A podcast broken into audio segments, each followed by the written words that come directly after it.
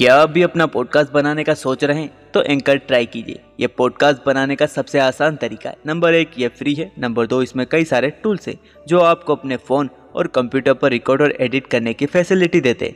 Number तीन, आप अपनी पॉडकास्ट को डिस्ट्रीब्यूट भी कर सकते हैं, जिससे इसे स्पॉटिफाई और दूसरे प्लेटफॉर्म पर भी सुना जा सके। तो डाउनलोड कीजिए एंकर एफएम अपना पॉडकास्ट स्टार्ट करने के लिए।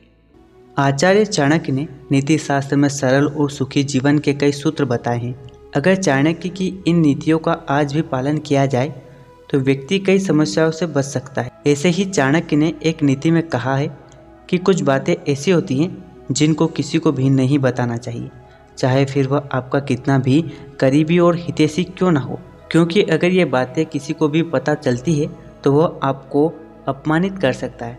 आइए जानते हैं आचार्य चाणक्य ने कौन सी बातें दूसरों को बताने से मना किया है। कभी भी किसी को भी धन की हानि के बारे में नहीं बताना चाहिए। कई बार धन की हानि होने पर दुखी होकर दूसरों को बता देते हैं, जो कि गलत है। क्योंकि अगर किसी को भी यह पता चल जाए कि आपकी आर्थिक स्थिति खराब हो रही है तो कोई भी मदद नहीं करता। इसलिए दूसरों को नुकसान बताने के बजाय यह प्रयास करे कि जो नुकसान हुआ है, उसको किस तरह पूरा किया जाए। कभी भी किसी को अपनी परेशानी और दुखों के बारे में नहीं बताना चाहिए।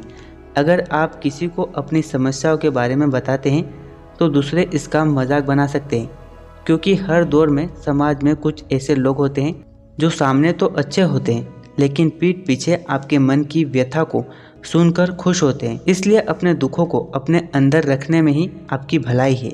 चाणक्य ने आगे कहा है कि अपने घर की महिलाओं के अच्छे और बुरे व्यवहार और लक्षणों के बारे में भी किसी को नहीं बताना चाहिए।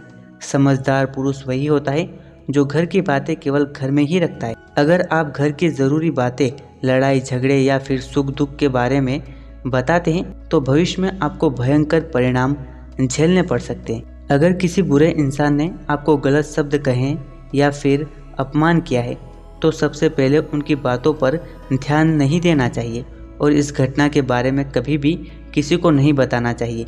बुरी प्रवृत्ति के इंसान हमेशा दुख पहुँचाने का ही काम करते हैं। अगर ऐसी घटना के बारे में लोगों को बताएँगे तो आगे चलकर आपका मज़ाक बन सकता है, जिससे आपके सम्मान में कमी आ सकती है।